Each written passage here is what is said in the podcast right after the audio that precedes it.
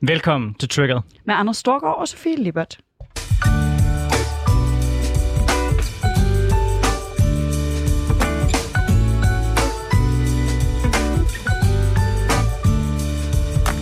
Vi er tilbage i programmet, hvor vi vender ugens vigtigste politiske historier med gæster, der har skarpe holdninger, store visioner og markante meninger. Vi er selv vant til at deltage i den offentlige debat som henholdsvis tidligere landsformand for konservative ungdom og tidligere landsforkvinde for SF Ungdom. Så hvis du havde håbet på at lytte til et program med neutrale værter, så er det det helt forkerte sted, som du er tunet ind. Og netop for at understrege det, så starter vi jo altid det her program med ligesom at spørge ind til, hvad der har triggeret hinanden i den uge, der er gået. Så lad os bare springe ud af det, Sofie.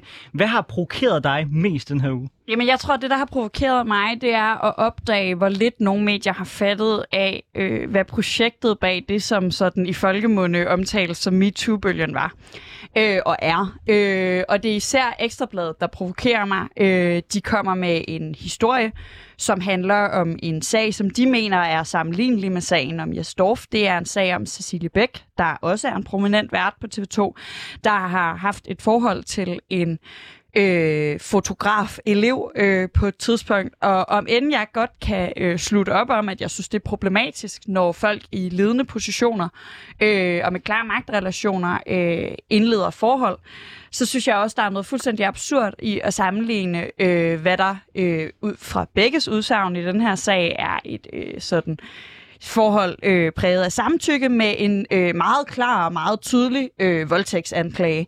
Øh, og noget af det, der pisser mig allermest af, det tror jeg i virkeligheden er den manglende respekt, øh, som det her også er et symbol på, som jeg synes har været et tema fra mediernes side i rigtig lang vej igennem, som jeg også synes, man oplevede dengang det var ungdomspartierne, det handlede om at man simpelthen ikke har nogen respekt for de ofre, det handler om. Der er ikke nogen, der interesserer sig for de mennesker, det her, der faktisk kommer. Jo, der er selvfølgelig nogen, og der er nogen, der er blevet op, øh, behandlet rigtig respektfuldt. Men der er også rigtig mange, der kommer i klemme i mediernes øh, ønsker om at hænge enkeltpersoner ud. Og det er helt tydeligt, at øh, den mand, som den her sag handler om, er i den grad kommet i klemme af, at nogen har ønsket at vise, at kvinder også kan være skidt. For der er ikke nogen, der har spurgt ham, om han vil have den her historie frem. Der er ikke nogen, der har spurgt ham om hans oplevelser, inden Ekstrabladet trykker en historie om ham. Og det synes jeg simpelthen er så respektløst fra medierne, og jeg synes, det er ærgerligt, at man ikke har fattet mere, hvad de her sager de handler om, og fattet mere, hvor sindssygt sårbart de her ting de kan være, og hvor latterligt stort et skridt det er at beslutte sig for, at noget skal i medierne, og hvor mange mennesker, der kommer i klemme af, at nogle andre beslutter, at øh, deres historie som værende offer skal i medierne. Altså, det er jo lidt en speciel uh, triggered tale den her gang, fordi jeg nærmest har bestilt den fra mm. dig, fordi jeg gerne vil høre dit take på den her sag. Uh, og lad os starte med det, vi egentlig er enige om. Jeg, jeg synes, jeg er bestemt enig med dig i, at det er en dårlig tendens, det medierne altid gør, med ligesom at skubbe frem, uh, folk frem mod deres vilje, og i øvrigt være pisse ligeglade med de såkaldte ofre, som de taler om, at de i virkeligheden prøver at tale mm. på vegne af, men ikke gør det. Men jeg synes, grunden til, at jeg synes, det var interessant, og jeg gerne vil høre dit take på det, er fordi, når jeg sådan har fulgt debatten udefra og set, hvordan folk har skrevet på Twitter løbende om de sager, der har været, så har fokus meget ofte været på, at det er magtrelationen. Mm. At man aldrig bør skrive sådan til en praktikant, som for eksempel det kom frem i Dyrby-sagen, at man aldrig nogensinde bør indlede sig på forhold generelt med underordnet, fordi man aldrig kan vide sig sikker på, at der rent faktisk er samtykke, når der er så meget magt i en relation. Mm. Og derfor synes jeg egentlig, at det er et interessant debat, fordi jeg er interesseret i også, hvor ender den diskussion, vi har om om MeToo, og der er den lidt afgørende, den her. Ender den med, at vi skal fastlægge et princip, der hedder, man dater bare ikke underordnet, når man har en magtrelation. Det kan godt være, at det er der, vi ender. Øhm, mm. Det kan også være, at vi ender med netop et mere, et mere gråzone spørgsmål, hvor det handler om, at der er der samtidig samtykke. Og derfor er det interessant for mig mm. øh, at, at se, og så er det godt klar over, at der er folk, som i alle diskussioner prøver at gøre det meget mere mudret og meget mere grimt, end det egentlig bør være. Men derfor synes jeg, det er en interessant historie. Ja, jeg tror, jeg synes, jeg, jeg har også kigget meget på på øh, sådan kvindelige feministers øh, analyser af det her, og langt de fleste, sådan som, som jeg ser op til, og som jeg identificerer mig med, de har netop den her analyse af, ja, det er forkert at sige Cecilie Bæk, det er forkert at indlede det her forhold, men nej, det er ikke noget, øh, vi skal have mediebevågenhed på, hvis ikke der er nogen af parterne, der ønsker det. Mm. Og nej, når han selv går ud og siger, at han ikke har følt sig som et offer, så er det ikke en nær så slem sag, som nogle af dem, hvor nogen føler sig som ofre. Men ud fra sådan en, en, en analyse af, hvad, hvad man, hvordan man bør agere i magtpositioner, nej, så synes jeg ikke, det er en, ordentlig, en, en god måde, hun har handlet på. Og nej, så synes jeg, øh, og det er også mit indtryk, så er der så en hel masse øh, også andre feminister, som jeg ikke kender, øh, andre øh, debattører i det her, som mener, at det er en helt anden sag, det er totalt usammenligneligt, og at øh, samtykket er afgørende. Det mener jeg ikke. Jo, jeg mener, at samtykket er afgørende til enhver tid, mm. men jeg mener, at, at det her forhold også er kritisabel, og at man som leder på den arbejdsplads skal tage stilling til, om der må være den slags forhold på ens arbejdsplads. Men jeg mener ikke, at vi som offentlighed burde interessere os for det, eller burde overhovedet, øh, altså jeg synes godt, vi må snakke om det, fordi vi snakker mere om ekstrabladet, om hvad, den offentlige debat omkring det, når ingen af parterne ønsker det. Jeg synes, der skal være en part, der ønsker at blive hængt ud i offentligheden, øh, eller i hvert fald ønsker konsekvenser, før vi skal tale om det. Men hvor vil du så gerne have, at debatten skal ende? Vil du gerne have, at vi ender et sted grundlæggende, hvor man siger, at magtrelationer gør, man ikke dater slut færdig? Eller gør magtrelationer, at man skal være ekstra opmærksom på samtykke? Det sidste. Det okay. sidste. Jamen, det, øh, det, det, vil jeg klart mene. Ja, ja, jamen, jeg vil klart mene, at man skal være øh, ekstra øh, virkelig latterligt meget opmærksom på magtrelationer og den slags ting. Øh, eller på samtykke, når man har en magtrelation. Øh, det, ja, det synes jeg, men det synes jeg altid, altså målet for mig er altid i alle de her ting, at folk er mere opmærksomme på hinanden. Øh, målet er ikke at sætte absolutter op. Jeg kender også mennesker, øh, der er, er lykkeligt gift med nogen, de på en, et eller andet tidspunkt har haft en eller anden form for magtrelation til. Men, men for mig handler debatter om, om overgreb altid om, at vi skal blive meget bedre til at være opmærksomme på, på hvad er det for nogle relationer, vi har, hvad er det for, for, for et samtykke, der er. Og det her, det skal vi nok komme mere ind på i næste afsnit af Triggeret, men først så skal vi lige høre øh, her dig, Anders. Hvad trigger dig? Jeg er rasende på det ellers typisk konservative blad Berlinske, øh, som i dag for mig at se pusher det russiske narrativ. Der har øh, Christian Mogensen, der er deres øh, udenrigspolitiske ekspert, han har valgt at lave en hel artikel, hvor han taler ud fra den russiske tankegang om, at øh, efter den kolde krig, så har Vesten stille og roligt, så at sige, overtaget det, der var russisk magtsfære. De har placeret tropper og har indlemmet lande i NATO. Øhm, og, øh, siger han, øh, nu må man så, nu hvor russerne de øh, har mobiliseret langs den ukrainske grænse, så må man øh, vælge at se den russiske opbygning på grænsen til Ukraine i det perspektiv og indgå forhandlinger med Moskva om en ny sikkerhedspolitisk virkelighed, eller se i øjnene, at Rusland er i stand til at udøve magt over for Ukraine i et omfang, som Vesten ikke har et svar på. Altså kort sagt, vi bliver nødt til at anerkende, at vi på en eller anden måde har krænket Ruslands øh, naturlige ret til at skulle bestemme over store dele af Østeuropa, og nu må vi ligesom prøve at lave en eller anden, en eller anden form for kompromis lige i ladeporten sammen med Rusland, om hvordan vi så kan se os selv i det. Ruslands forslag er jo, at øh, vi skal trække soldater væk fra Polen, fra de baltiske lande, fra alle de områder, hvor der i dag øh, står NATO-soldater øh, langs den russiske grænse. Øh, jeg har bare ikke til sinde at opgive de landes sikkerhed.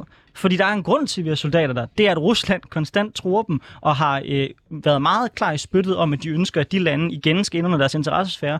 Og jeg synes grundlæggende som en demokrat, at Polen og Ukraine for den sags skyld, har ret til selv at vælge, hvilken fremtid de ønsker at have. Om de vil være en del af Vesten, eller de vil være en del af Rusland. Det er for mig at se det, der er grundlaget for Vesten. Og at Berlinske som en borgerlig avis pusher et narrativ om, at det er synd for Rusland, og at vi på en eller anden måde ligesom må indordne sig, øh, hvad Putin øh, synes er øh, den rigtige måde at læse historien på. Det er sådan lidt ærligt talt både paf og provokeret over. Jeg øh, må indrømme, at, at jeg bliver sjældent sådan, eller jeg skulle til at sige, at jeg bliver sjældent provokeret over, hvad der står i Berlingske, men måske, måske er, er det, det det modsatte, der er sandt. Jeg bliver altid sådan lidt provokeret af ting, der står i Berlingske, og derfor så lader jeg bare være med at læse Berlingske. Øh, men jeg, jeg anerkender dine provokationer, jeg synes, eller altså din provokerethed. Jeg forstår godt, hvad du mener, øh, og jeg er enig med dig, og jeg synes, det er ærgerligt, øh, når vi øh, acceptere præmisser. Jeg har ikke den samme sådan øh, Vesten er nice øh, chanting, som, som jeg ved, at du har. Men, men jeg er jo enig med dig øh, i det, som jeg synes var det mest grundlæggende, du sagde, at øh, lande har øh, selvbestemmelse, lande har autonomi.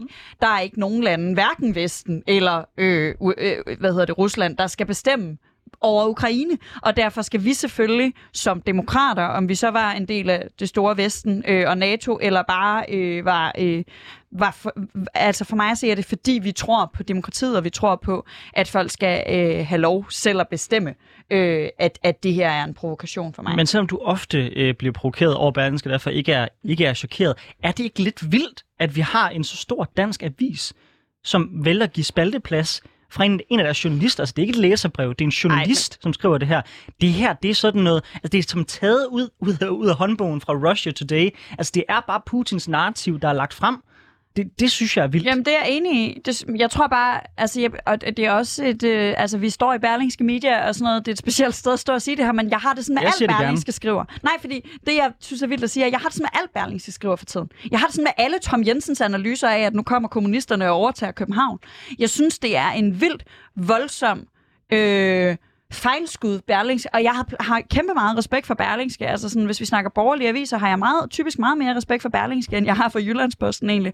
Men jeg synes godt nok, de skyder ved siden af gang på gang på gang for tiden. Og derfor overrasker det mig ikke, at de o- ikke også hopper med på den her. Ja, jamen, øh, det, det forstår jeg godt lidt den narrativ i det. Jeg synes så bare, at det er noget helt, helt andet. Altså, jeg kan godt være uenig nogle gange i en leder, som Berlingske kan øh, fyre af. Men for mig at se, så er der en verden til forskel for en leder, man kan være uenig i, eller en øh, tilgang til Mink-sagen, øh, og så decideret at pushe øh, et narrativ, der er anti-vestligt. Der plejer Berlingske trods alt altid at placere sig øh, på den rigtige side af historien. Du lytter til programmet Triggered, hvor vi, øh, som er med Anders Storgård og Sofie Lippert, og vi har i dag lige fået gæster ind i studiet. De er helt vildt klar til at blive budt velkommen, og den første gæst, det er dig, Chris Bjergnes. Ja, tusind tak for det. Du er øh, medlem af Dansk Folkeparti, du arbejder også for Dansk Folkeparti. Ja. Du er bare fuld af Dansk Folkeparti, skulle jeg til at sige. Øh, vi starter jo altid det her program med sådan lige at høre, vi, om lidt skal vi snakke en masse om det, der helt sikkert har fyldt mest for dig øh, politisk den seneste tid. Men vi spørger alligevel altid lige her, inden vi går i gang, ind til, om der er noget andet, der har fyldt for dig. Har du lagt mærke til noget andet? Er der noget politisk øh, ude i verden, du har øh, lagt mærke til den seneste uges tid, ud over det, vi skal snakke om lige om lidt? Altså, jeg må bare være ærlig og sige, at øh, lige nu er der jo bare en periode i Dansk Folkeparti, hvor det hele bare drejer sig om Dansk Folkeparti for os medlemmer. Så, så det er egentlig bare det, der har spillet den største rolle for mig. Øhm, der var jo den her finanslov, men det var jo ikke i løbet af sidste uge, det var faktisk på uger tilbage.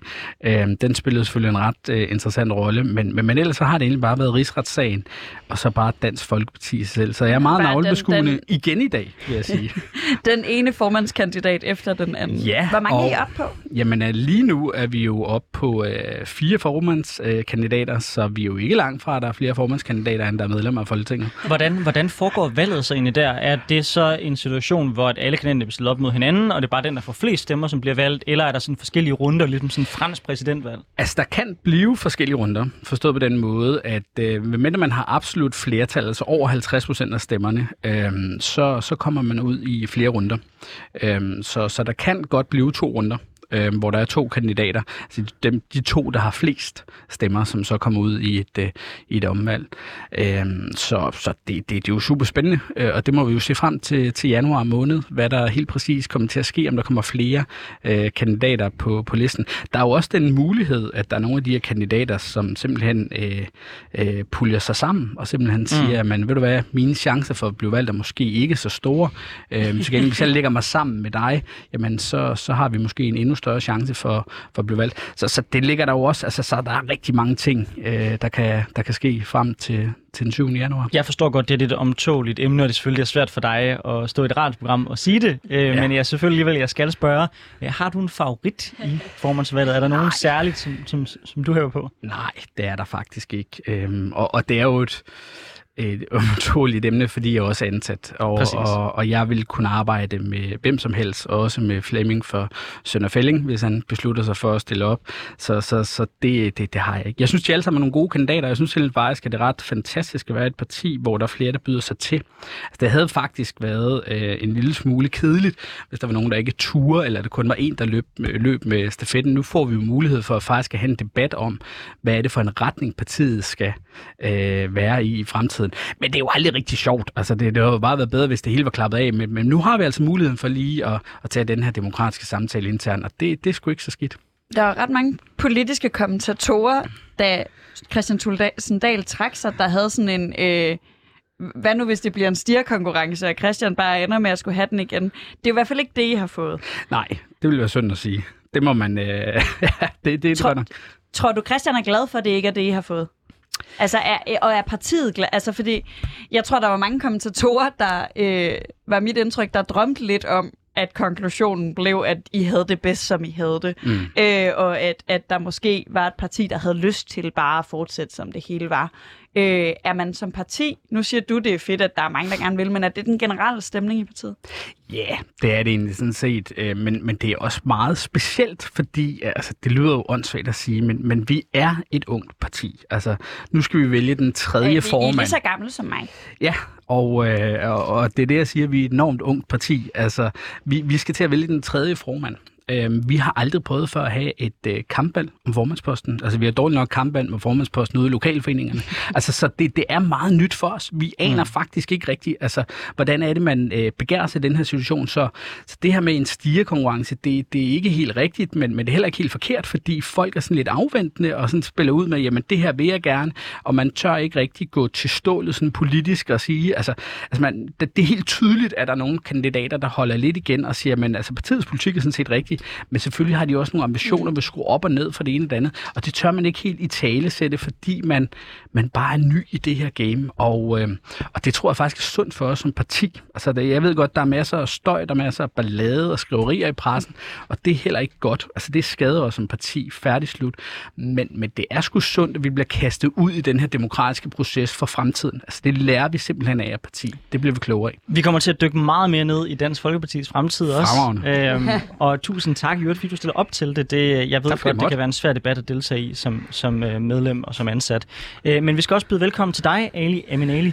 Du er radiovært, øh, debattør, provokatør, hvad, jeg ved ikke, hvilken titler du bedst kan lide. Provokatør? Men, ja, det, det er du i hvert fald også. I hvert fald Rolig nu, her til morgen.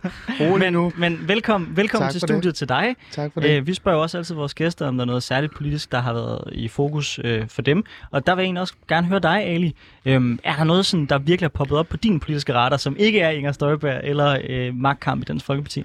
Øh, Frederiksbergs fald øh, er jo altid smukt at tænke på, og blive mindet om, at det fortabte Danmark er virkelig trådt til i en kommune, der tilhører et konservativ folkeparti. Det gør det ikke længere. Nu øh, tilhører det de røde, og det kan vi jo altid have en meget lang samtale om, øh, i hvert fald også i det her program. Især fordi Sofie Lippert, eller Sofie Lippert er begyndt at drikke sin vand, eller hvad der hun, hun vil i hvert fald ikke deltage hende lige nu.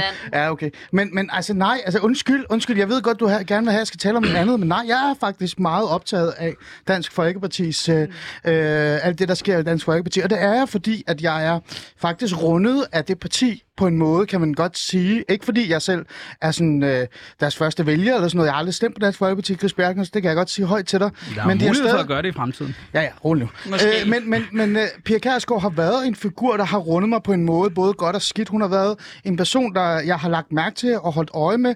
Men hun har også været den her, du ved, socioassistent, uh, plejemedhjælper, jeg kan ikke lige huske præcis, hvad det er, som sådan gik ind i politik og sat en ny standard for, hvordan man reelt set kan sætte ting på dagsordenen. Så, så, øh, så jeg, kan ikke, jeg kan ikke lade være med at at nævne det som det, som både har triggeret mig, men også fascinerer mig. Øhm, og jeg kan godt lide, at Chris Bergner står her og er meget øh, neutral og, og ærlig omkring hans holdninger til det, og siger, at han godt kan, han synes, det er positivt, der er så mange kandidater. Jeg synes, det er en rodebutik. Jeg synes, det er bekymrende at se, at der er så mange kandidater. Det vil jeg gerne stå og sige. Øh, fordi jeg synes ikke, det er et stærkt, øh, hvad kan vi sige, kandidatliste. Jeg synes, der er nogen, som er stærke på listen, som jeg har favoritter, øh, og så synes jeg, at andre øh, gør mig lidt bekymret. Fordi, at, øh, og det, det er måske lidt dystert at sige det her, det er heller ikke det, jeg gør, Chris. Jeg prøver bare at være sådan lidt øh, analyserende. Jeg er sådan lidt bekymret for, at vi her til januar, som jeg selv går ned og dækker, det regner jeg meget stærkt med, kommer til at stå i en situation, hvor jeg ser, at Dansk Folkeparti øh, på en eller anden måde kommer til at der kommer til at være for meget debat. Lad os sige det på den måde. Og det har jeg ikke lyst til. Det har jeg ikke lyst til at se. Fordi jeg har ikke lyst til, at Dansk Folkeparti skal ende i en form for rodebutik, som vi så, øh, og det er ikke for at sammenligne det med Alternativet. Men det er i hvert fald ikke der, jeg vil derhen. Øh, jeg, jeg vil gerne have, at Dansk Folkeparti skal være et parti, som stadig er stærk og sætter dagsordner. Fordi hvis de ikke er der, så er det Pernille Vermund. Men Ali, er det ikke meget naturligt, at når man har en formand, der trækker sig, øh, også efter flere valgnederlag, og det, der er stillet i udsigt som kronprinsen, han har en øh, dom, der hænger over hovedet, som vi må se, om bliver bekræftet, men som i hvert fald på nuværende tidspunkt øh, øh, er der for retten. Er det så ikke meget naturligt, at, at det efterlader selvfølgelig et vakuum, fordi den affølge, der var, den er væk, og det gør jo, at der er mange, ligesom byder sig til. Det er jo ikke nødvendigvis et tegn på, at partiet er ved at eksplodere. Det er vel meget naturligt, at når, når den normale hakkeorden ligesom ikke eksisterer længere, så er der jo selvfølgelig folk, der prøver deres chance. Absolut, og, og, og der kan man godt sige, at det her det er et positivt tegn på, at der reelt set er nogle mennesker, der gerne vil tage ansvar øh, i Dansk Folkeparti. Det synes jeg jo er vigtigt. Og jeg siger heller ikke, at jeg tror, at partiet eksploderer. Jeg vil nærmere sige, hvis jeg skulle sige et eller andet fræk, så vil jeg sige, at det imploderer. Men, det, men, men altså, jeg vil bare øh, håbe, eller jeg håber, at Dansk Folkeparti får en, en fornuftig års øh, møde, eller års kongres, eller hvad I nu kalder det. Jeg, jeg, jeg er ikke sådan 100% så skarp på det. Jeg kalder det landsråd, eller hvad det er, vi kalder det derude. Og, og, så, og så er jeg bare stadig sådan en form for... Øh, jeg håber på det bedste, men jeg forventer også det værste. Du lytter til Triggered med Anders Storgård og Sofie Lippert, og vi har i dag besøg af Chris Bjergnes, der er medlem og ansat i Dansk Folkeparti, og Ali Aminali, der er debattør og radiovært her på kanalen. Ja, og nu skal vi til debatten. For 60 dages ubetinget fængsel for bevidst som minister at have forvaltet ulovligt og i strid med både menneskerettighedskonventionen og grundlæggende dansk forvaltningsret. Sådan lød Inger Støjbergs dom sidste mandag, hvor 25 ud af 26 dommer i rigsretten kendte hende skyldig. Det er første gang, at en rigsret dømmer ubetinget fængsel, altså at den straffet skal i fængsel. Øh, og det er første gang, en dansk politiker er blevet dømt ved en rigsret siden Erik Hansens dom i 1995, den såkaldte Tamilsag. Efter dommen, der udtalte Inger Støjberg, jeg er meget, meget overrasket. Det er de danske værdier, der har tabt i dag. Det er ikke bare mig, der har tabt, men det er de danske værdier. Inger Støjberg fastholder, at sagen ikke handlede om den gældende lov, øh, men hendes ønske om at beskytte såkaldte barnebrud mod overgreb. Sagen udsprang af hendes beslutning om at tvangsadskille asylpar, hvor den ene part øh, eller begge parter var under 18, uden at lave en individuel vurdering af, hvorvidt kvinden var udsat for tvang. Og dommen har fået alle Folketingets partier på nær Dansk Folkeparti og Nye Borgerlige til at meddele, at de vil smide Inger Støjberg ud af Folketinget ved at erklære hende uværdig. Er dommen et udtryk for, at det, der nu er blevet sat en grænse for, hvor langt dansk udlændingepolitik kan gå, og at Støjbergs ofre har fået genoprejsning? Eller er det bare øh, begyndelsen på et opgør med menneskerettighederne? Og hvordan kommer Inger Støjbergs forløbige farvel til at påvirke dansk politik? Har hun stadigvæk en fremtid i Dansk Folkeparti eller Nye Borgerlige? Eller kommer vi til at se et helt nyt borgerligt parti med hendes spidsen? Det er emnet i dagens Triggered, hvor vi dykker helt ned i rigsretssagen og de konsekvenser, den kommer til at få for dansk politik. Jeg vil gerne starte ved selve dommen, Chris Bjergnes. Fordi på Twitter, der skrev du, hvor er det bare en trist dag for Danmark. 60 dage, det er helt vanvittigt. Jeg er i chok. Og det gjorde du med et billede, hvor der stod, at barnebruget ikke hører hjemme i Danmark.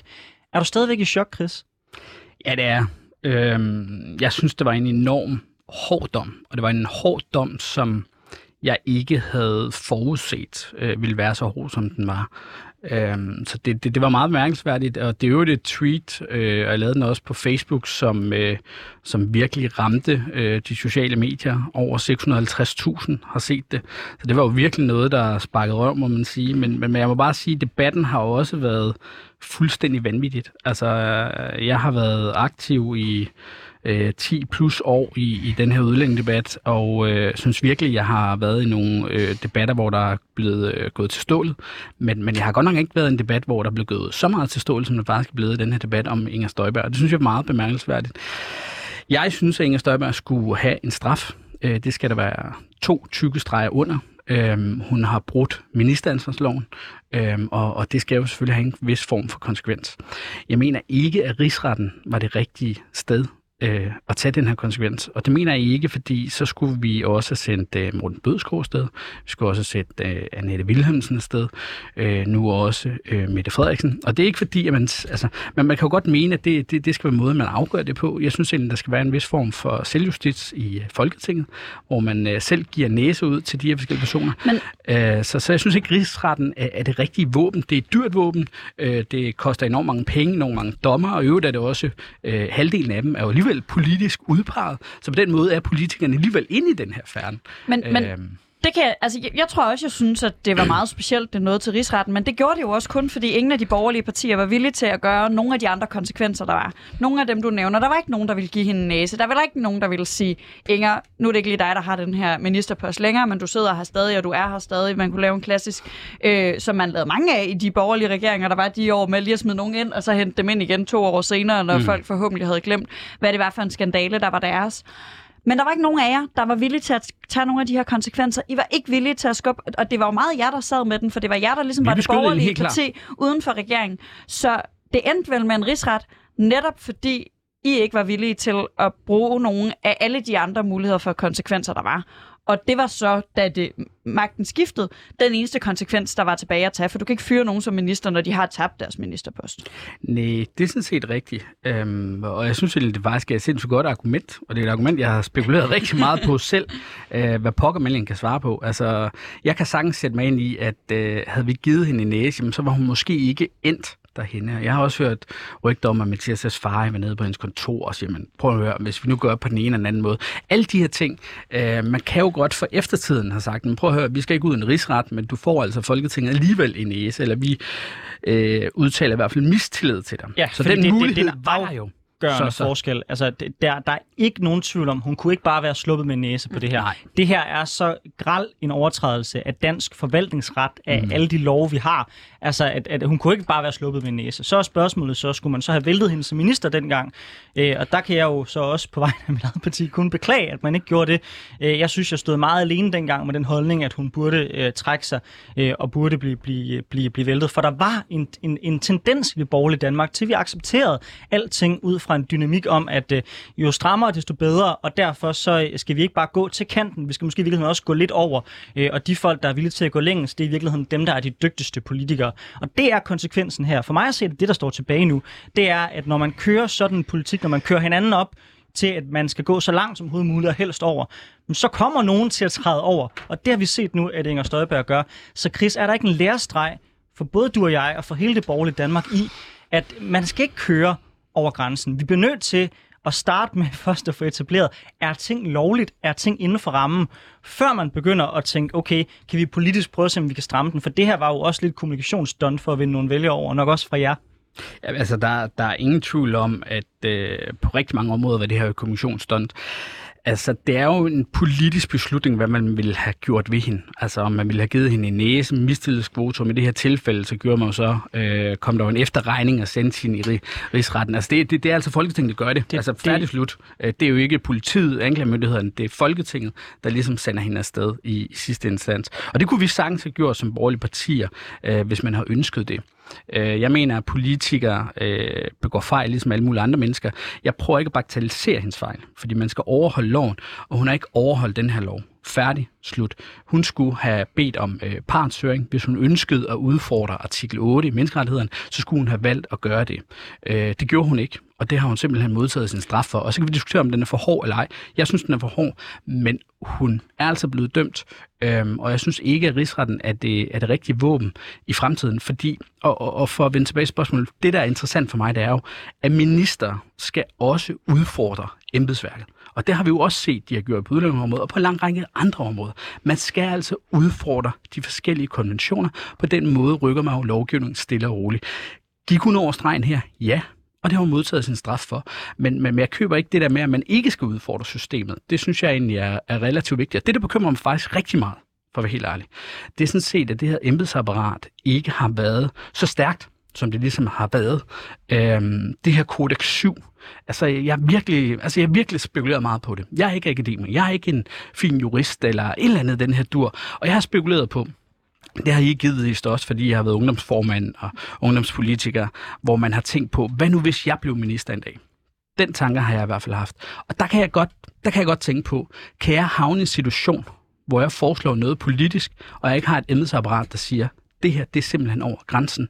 Du bliver altså dømt for det her. Og det er jo ikke sådan i Inger Støjbergs ministerium, at de ikke havde lavet de her adfærdsel alarmer og lamper øh, fik øh, lov at- blinke. Men de blinkede i hvert fald ikke klart og tydeligt nok.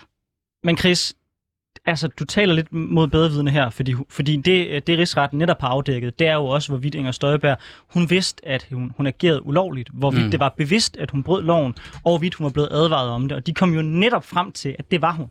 Og i Danmark er det jo sådan, at øh, altså for, selv hvis hun ikke vidste det, så som minister, så har hun jo det øverste ansvar. Sådan er det. Men det rigsretten finder, det er jo faktisk derfor, de har så hård en dom i det her. Det er jo, at de finder, at hun vidste. Hun vidste, hun brød loven, og det er hun jo også udtalt bag, bagefter, at selvom hun vidste nu, at hun brød loven, så vil hun gøre det igen. Mm. Så kan du ikke kaste det kort, der hedder, at hun ikke har fået nok vejledning. For hun har jo netop fået vejledning om, det hun gjorde, det var jo lovligt. Anders, Anders, det er jo faktisk ikke helt rigtigt. Altså, Jo, det- fordi, det er det. Nej, det er det faktisk. Ja, til dels, og så alligevel ikke. Fordi da de starter, så får hun jo de her advarsler. Det er jo derfor, man har lavet det døde notat. Og det døde notat var jo det, der var det fældende bevis i sagen.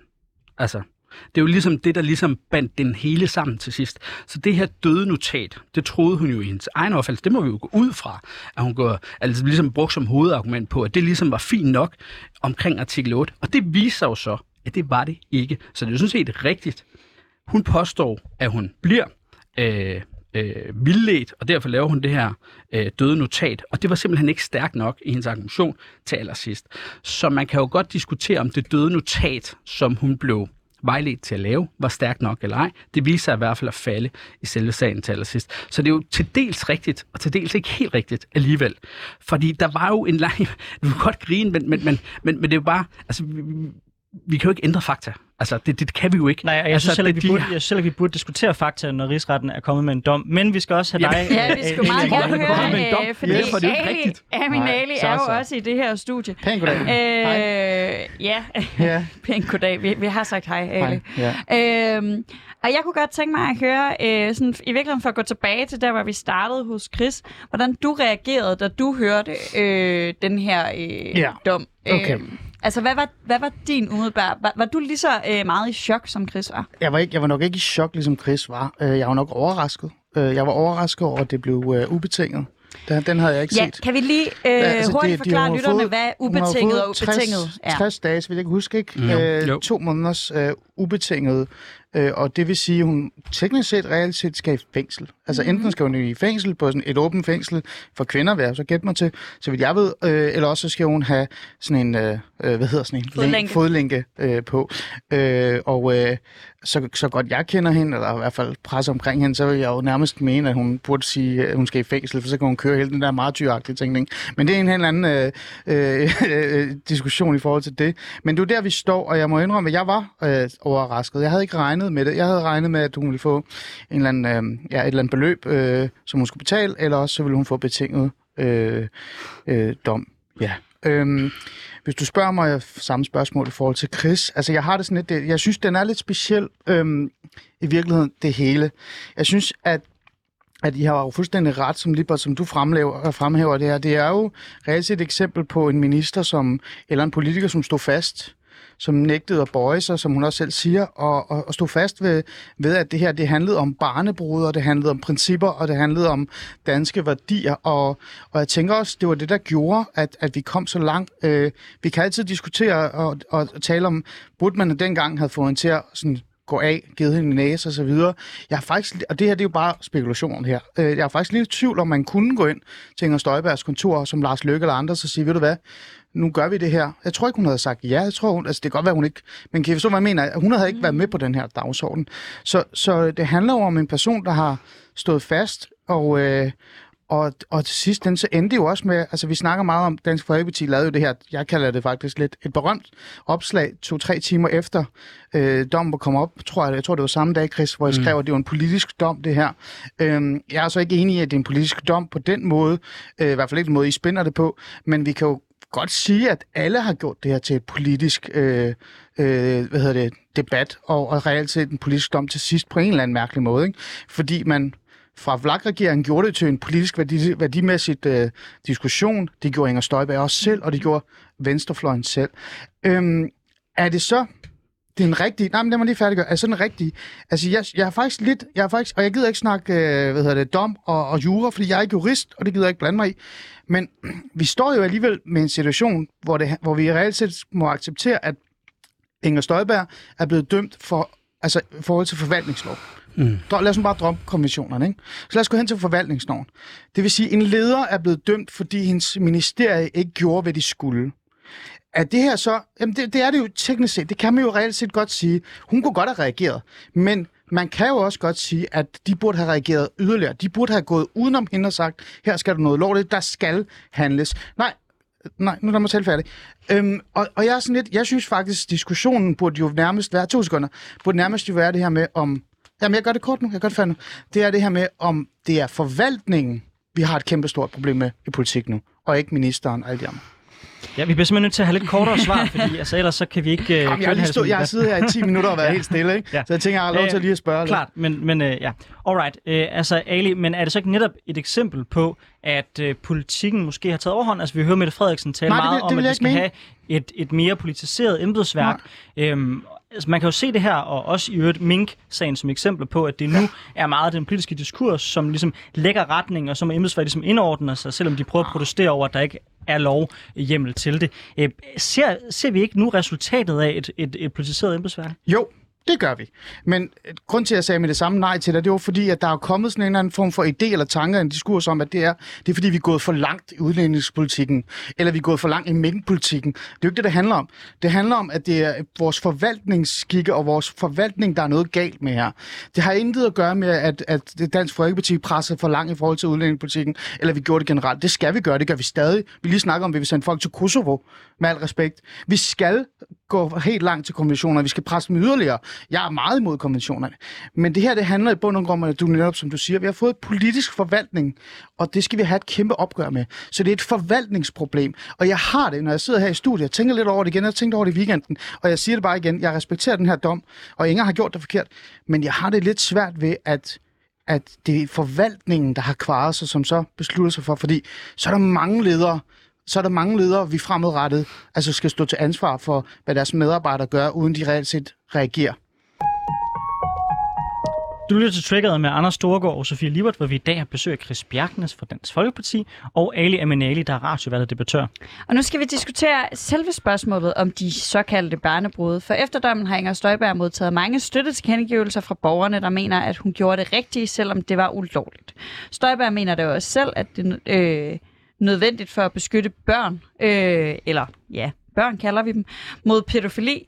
Ifølge Folketingets ombudsmand var der allerede fast praksis for at adskille asylpær, øh, hvis der var mistanke om tvang. Men lad os få lidt tal på diskussionen, for det har med at drukne i debatten. Der er tale om i alt 32 ulovligt adskilte par med kvinder øh, mellem 15 og 17 år, hvor gennemsnitsaldersforskellen til deres mand var cirka 7 år. Den ældste af mændene var 32, og den yngste af kvinderne var 15. Men i 9 ud af de 32 tilfælde, der var der kun 4 års forskel mellem manden og kvinden. Og i nogle tilfælde var hun 17 år gammel, mens han var 18 år gammel. Altså at det var et teenagepar. Ja, og i andre tilfælde var de faktisk 16 og 17, så de begge to var under 18. I 2016 var det faktisk også ifølge dansk lov øh, muligt at blive gift, hvis man var under 18, med en såkaldt kongebrev. Og den seksuelle lavalder er som bekendt i Danmark 15. Derfor blev den danske stat sagsøgt af et af de tvangsadskilte kvinder, øh, eller et af de tvangsadskilte par, øh, som, hvor kvinden var højgravid øh, og 17 år gammel. Hun blev adskilt fra sin 26-årige kæreste. Den danske stat tabte retssagen. Chris, jeg vil gerne skyde den over til dig. Hvis ja. en dansk højgravid kvinde på 17 år gammel, øh, som var 17 år gammel, hun tog til udlandet med hendes 26-årige kæreste øh, i et land, hvor de ikke talte sproget, og at øh, der kom bevæbnede vagter ind, og så tvangsfjernede hende den højgravide danske øh, kvinde på 17 år gammel fra hendes kæreste. Vil du så ikke mene, at det var en voldsom krænkelse af hendes rettigheder? Jeg synes i hvert fald, det lyder voldsomt. Øhm, så kan vi altid diskutere rettigheder bagefter, men, men jeg synes i hvert fald, det vil være enormt voldsomt. Det er heldigvis heller ikke det, der er sket her. Øhm, jo, det er det. Det er den danske det er stat tabte en retssag om ja, den men, her men, sag. Men, men det, jeg mener øh, i den her sag med Inger Støjberg, er det jo heller ikke 32, men 34 par. De to af dem blev adskilt fra start af. Mm. Fordi det er jo sådan, når du er under 15 år, og, og det vil jeg så måske hellere kalde børn, når man ja. er under 15 år. Ja. Øh, og så kan man sige 15 til 18 år, måske mere unge mennesker. Så, så det her med barnebrød kan jeg godt købe ind på, og om det, det reelt er det. Men de to blev adskilt, fordi det er under 15 år. Det giver jo mulighed i artikel 8 i de her menneskerettigheder. Øh, jeg mener så, at det skal fortsætte op til 18 år, så der er en naturlig adskillelse, så skal der være parshøring efterfølgende. Og der er ingen, der skal komme ind med maskinpistoler, eller ingen, der skal øh, bare øh, virkelig adskille folk og placere dem i øh, forskellige dele af landet. Det er der jo heller ikke tale om her. Øh, men, men, men, men der er ingen tvivl om, at man skal have en vis form for, for partøring. Det synes jeg helt klart er, er det mest oplagte. Øhm, men, men, men, men det blev der ikke gjort, og det har hun jo så modtaget en dom for. Men Chris, altså, det er jo ikke rigtigt, at, at, at det her ikke er en sag, der er fuldstændig lige den, jeg lige talte om, fordi det, det, tallene er til direkte taget, det er en helt konkret sag. Altså, der, hende- der var hende- ikke nogen, der jo, kom ind med pistoler, Hen- trods alt. Nej, det, det er jo ret, du ret. øh, Vagterne er ikke bevæbnet, men det er sådan Nej, set det, den det, det primære... foregik mere, um, altså, lidt mere stille og roligt, og, og der var jo også dialog efterfølgende Hun med de her hun mennesker. blev hævet grædende væk og endte øh, derefter med at sagsøge den danske stat, en retssag, hun i øvrigt øh, vandt. Altså, Det har de det- det, øvrigt det- også gjort jo. det her spørgsmål er jo i sin essens sådan et par som hende. Hvorfor? Du, du mener, at øh, vi skal melde os ud af konventionen. Du mener, at det var en fejl, at man havde som krav, at man skulle lave en individuel vurdering. Ja. Ja. Hvorfor er det et problem at lave en individuel vu- vurdering? Er det ikke det mindste, man kan gøre, når man tager en så vidtrækkende beslutning, som at fjerne en 17-årig højgravid kvinde mm. i et land, hvor hun ikke taler sproget, hvor hun ikke kender nogen ud over hendes kæreste? Er det ikke det absolut minimum, man kan gøre? Jo. Simpelthen bare lave en vurdering af, er du tvunget ind i det her forhold, eller er du ikke? Jo, og det, det har sådan set også været ret øh, massivt ude med, øhm, og, og det har jeg også lige sagt lige før, og, og gentager gerne igen. Jeg mener, at vi skal udtræde af de her konventioner, så genindtræde med forbehold i artikel 8, og, øh, og der mener at man skal hæve grænsen fra 15 til 18 år, hvor der er en naturlig adskillelse, så skal der være partshøring bagefter. Så forskellen er sådan set bare i dag, der vil du lave øh, partshøring først, skal man gøre. Det gjorde Inger Støjberg ikke. Det blev hun dømt for. Jeg mener, man skal lave adskillelsen naturligt for 18 år, så man også er opmærksom på, når man rejser til landet, at hov, jeg er 17, jeg er 21, og så kan man gøre opmærksom på det, når man kommer ind i landet, så der er en naturlig adskillelse, og så modtager man en partshøring med det samme. Det mener jeg vil være den øh, bedste måde at gøre det på. Øhm, fordi vi kommer til at stå i de her situationer også i fremtiden. Altså det her med barnebrud, men også unge mennesker, for, for, for at sige det nok, som, som er det mest naturlige, altså folk, der er 15, 16, 17, 18 år, øh, de, de, de, de kommer også til landet i fremtiden.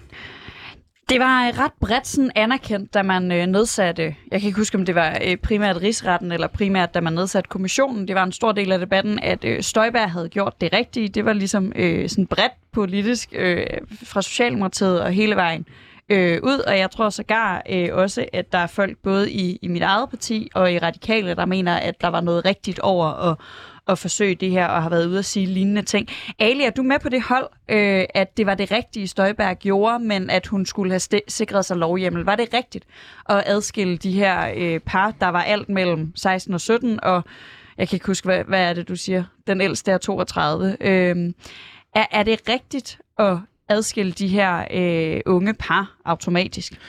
Altså, jeg sidder her og kigger på en liste over parnes alder, ikke? Øh, og vi kan jo bare, altså, der er jo temmelig mange, der er 15, 15 og sammen med en 27-årig. Så er der nogen, så er der det her med 15 og 20 og 15 og 20, ikke?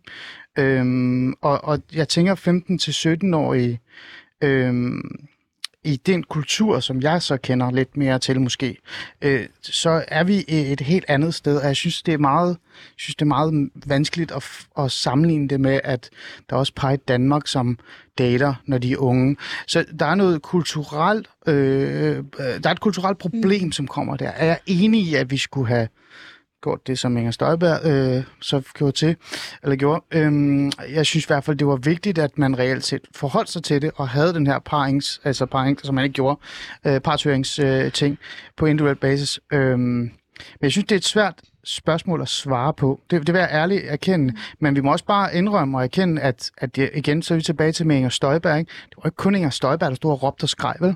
Det gjorde alle. Ja. Alle partier. Også enhedslisten inklusiv. Øh, så det her med igen at sælge den her øh, idé eller tanke om, at det er ikke fordi, jeg siger, I gør det, men det er der nogen, der gør, om at det kun var den borgerlige regering, eller Dansk Folkeparti, eller Inger Støjberg. Det var det altså ikke. Vi reagerede alle sammen, fordi vi netop godt kunne se det kulturelle problem med det her. Men det her Så, spørgsmål er afgørende, Ali, fordi det, der står tilbage i debatten lige nu for rigtig, rigtig mange debattører, det var, at hun handlede mod øh, loven, øh, men hun gjorde det, der var nødvendigt i situationen for at redde nogle kvinder. Så er det jo afgørende at prøve at se på, hvad er det egentlig for nogle sager? For lige nu, der er det billede, der står tilbage, det er, der er tale om nogle helt unge piger, og så nogle 40-50-årige øh, Anders, gamle, klamme mænd. Det vil. Og derfor er det afgørende at diskutere, om den danske stat bør uden først at se på det konkrete tilfælde, gå ind og så rive en 17-årig gravid kvinde væk fra hendes kæreste. For det er sådan nogle sager, vi rent faktisk kigger ned Det er forvaltningsloven. Jeg tænker på dansk lov. Så må du skille mod bagefter, hvis det er. Men det er forvaltningsloven, jeg forholder mig til. Det er forvaltningsloven, der, der har gjort, at vi står i den her situation. Det er ikke blevet partshørt. Det handler ikke om, at vi ikke burde have gjort det, eller skulle have gjort det.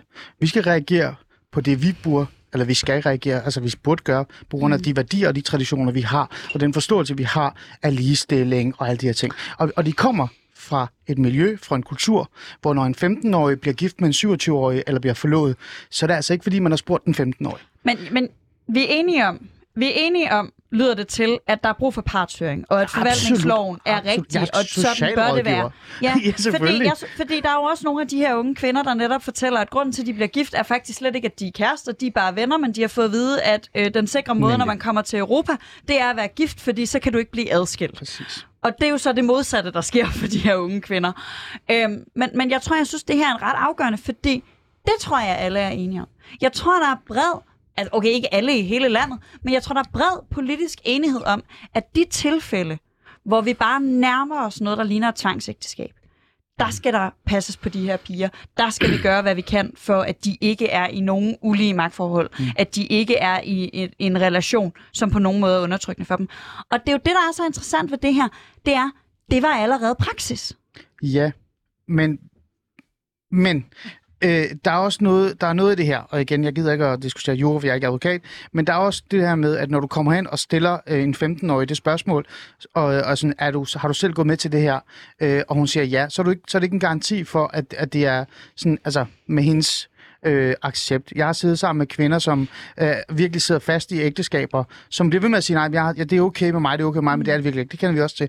Så jo, altså partshøringen skal ske. Vi skal snakke med de her kvinder, vi skal informere dem.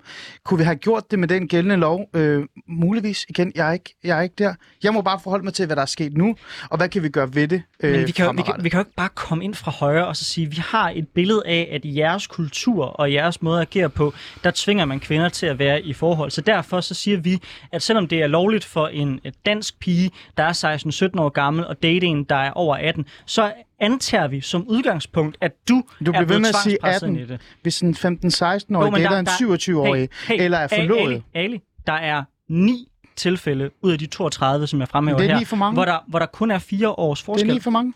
Hvor der kun er fire års forskel. 11 Men- tilfælde men- med 10 år Ja. eller Ja. mere. Altså, Og det har jo vist sig efterfølgende på partshøring, at der kun var fire ud af de 32 tilfælde, der ikke kunne stille spørgsmålstegn med.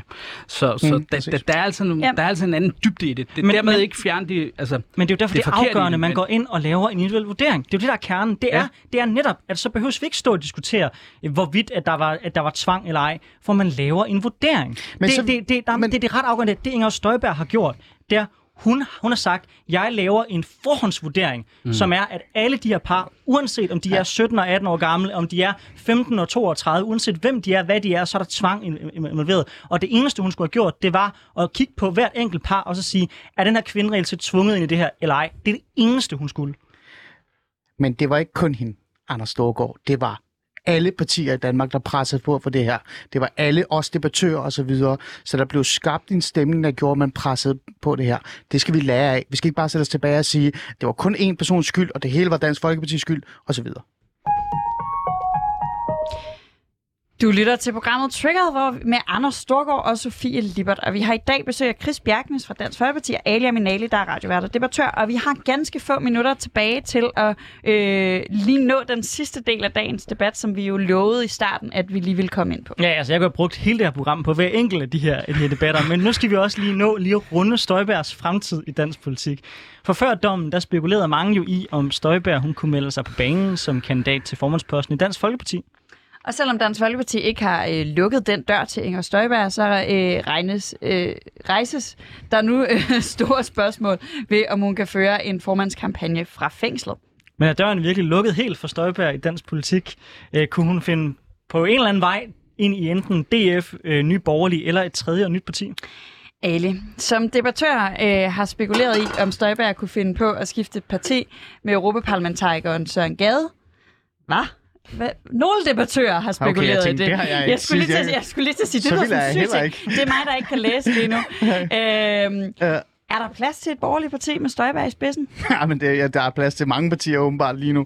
Altså, det, jeg tænker meget, at Chris skal også starte et parti snart, så, ja. vi, kan, så vi kan redde den der grillen, der er nede ved, ved Køben. Hvad hedder den? Flyvegrillen. Flyvegrillen, ja. Det være en Øhm, god mærkesag. Ja, altså jeg, øhm, jeg, tror ikke, jeg tror ikke, hun skaber sit eget parti. Det gør, det gør jeg ikke. Altså, jeg, kan hun stille, jeg ved faktisk ikke engang lovgivningsmæssigt. Kan I hjælpe mig? Kan hun egentlig opstille uden at være en del af et parti? Ja, det kan man Som ikke sige. person kan hun Jamen, godt, hun, ikke? Er det skal ikke stadig, det? hun skal stadig samle vælgererklæringer. Ja, det kan hun godt. Det er trust me. Det, kan tror hun, jeg gør hun. Den klarer hun på fem Altså. timer. Øh, så jeg tror, hvis hun gør, så opstiller hun, altså opstiller hun selv, øh, eller, eller også på en eller anden skummel mærkelig måde ender hun i Dansk Folkeparti som menig medlem. Øh, det tænker jeg. Jeg tror ikke, hun bliver øh, øh, kandidat til parti og sådan nogle, altså partiformand og sådan nogle ting. Jeg vil også synes, det var meget mærkeligt, hvis Dansk Folkeparti skulle redde sig en liberal, men det er en anden diskussion, som Mark Bergnik nok skal tage en dag i, i studiet. Øh, men jeg tror, hun kommer ind, jeg tror, hun stiller op som enkeltperson eller menig medlem for Dansk Folkeparti eller et andet parti. Og så tror jeg også, hun kommer braven ind, og så går der et par måneder, og så er alt det her glemt. Fordi, bare lige kort, hendes vælgere er ligeglade med, hvad vi står og debatterer i studiet. Jeg synes mm. ikke, det er sundt eller godt, men jeg siger bare, det er fakta, og så er det ligegyldigt, hvad vi står og brokker os over. Det er vel nok i grunden det mest skræmmende den her sag, spørger mig. Det er netop den der polarisering, der kommer som udgangspunkt i det. Men Chris, jeg kunne godt tænke mig at skyde bolden over til dig. Nu øh, har Inger Støjberg jo så fået en dom. Hun skal i fængsel. Øh, Messerschmidt har også en øh, dom hængende over sig, som han måske får stadfæstet her snart. Øh, hvor mange dømte folk kan sidde i ledelsen af Dansk Folkeparti? Ja, det er sgu et godt spørgsmål. Altså, der er der jo selvfølgelig nogle tanker, vi gør os, og det er selvfølgelig også nogle tanker, vi gør os, om vi skal holde vores årsmøde i Herning eller i Horsens statsfængsel, om det simpelthen vil være mere fordelagtigt for, for kandidaterne. Øh, jamen, det er da enormt specielt. Og det er da ikke øh, på nogen som helst måde en, en ønskesituation. Det er det altså ikke. Hverken at øh, Morten han er blevet dømt. Nu må vi se, hvad der kommer til at ske. Om den rører tilbage til byretten, og, og hvad der sker i, i højesteretten. Men det er heller ikke interessant, øh, eller særlig interessant for os, at, øh, at Inger Støjberg er blevet dømt. Fordi der er jo ingen tvivl om, at vi har et rigtig godt samarbejde med Inger Støjberg. Øh, jeg tror også, at øh, hun, øh, hun kommer til at få en lovende fremtid øh, i dansk politik de næste 5-10 år, så må vi se, hvad der sker derefter. Men, men der er ingen tvivl om, hun er en enormt dygtig kommunikator og har skabt en enormt stor folkelig opbakning, og det, det, det kommer hun til at lukrere på til det næste valg. Jeg synes, det er enormt interessant, fordi jeg har faktisk altid øh, anerkendt, øh, at I mente det, når I var meget sådan tough on crime, og det er sådan bredt til, ja. Til højrefløjen, og jeg troede faktisk på, at man virkelig havde et kriminel. Det viser sig lidt, føler jeg, at man kun hader nogle meget specifikke kriminelle, eller måske de kriminelle, man ikke kender. Altså sådan en klassisk, øh, jeg har ikke mødt dig, så derfor er du en skidt fyr, men, men, men, men den kriminelle, jeg kender, hun er faktisk meget nice. Altså, er det ikke, er det ikke helt absurd hyklerisk? Det er i hvert fald absurd på rigtig mange områder. Det er ikke en særlig sjov situation at stå i. Altså det, det, det må vi bare sige. Øhm, Ingers sag Men er jo... du får det til at lyde som om, at, at det, er en, det er en situation, I står i. Det er vel et aktivt valg, I tager, om Messerschmidt kan sidde i ledelsen med en dom over sig, om Inger Støjberg kan komme ind med en dom over sig. Det er vel ikke noget, der kommer udefra, som I ligesom er blevet placeret i en træls situation. Det er jo et aktivt valg, I tager som parti, om I ønsker, at de folk skal repræsentere jer. Absolut, og det er jo op til, til medlemmerne at afgøre, om de, øh, de vurderer, at Morten han kan blive formand med den dom, han har i, i ryggen. Øhm, og det samme også, hvis Inger Støjberg spiller sig ind på banen. Hendes dom er selvfølgelig øh, anderledes interessant, fordi den, den er jo blevet blæst op omkring det her med barnebrød, og, og det ligger der jo til dels en sandhed i, men, men, men der er jo også en, en ret stor sandhed i, som du også selv har været inde på, at det er jo ikke det, hun er dømt for. Hun er jo dømt for øh, noget andet. Øhm, så, så hendes sag er jo selvfølgelig markant anderledes end Mortens sag. Øh, Mortens sag handler om EU-midler. Øhm, de er begge to medlemmer øh, af partiet. Der har ikke været noget ønske, eller øh, Inger Stopper er ikke medlem af Dansk Folkeparti nu. Jeg skulle lige til at sige, breaker der er du lige ikke, noget? Ja, ja, nu breaker, nej. Øhm, der har ikke været nogen medlemmer, øh, i hvert fald meget få, der har skrevet, at de ikke er interesseret i øh, hverken Morten eller Inger Mess, eller Inge, hold da kæft, det går godt dag, Inger Støjberg. Så, så jeg har svært ved at tro, at det, øh, det bliver, altså, de, de, de kan begge to række ud efter den, og så er ret overbevist om, at en af dem får det. Og så er mit spørgsmål, så bliver det så ikke meget svært for jer bagefter at så stå øh, foran det resten af det borgerlige Danmark og sige, I er et lov- og ordensparti.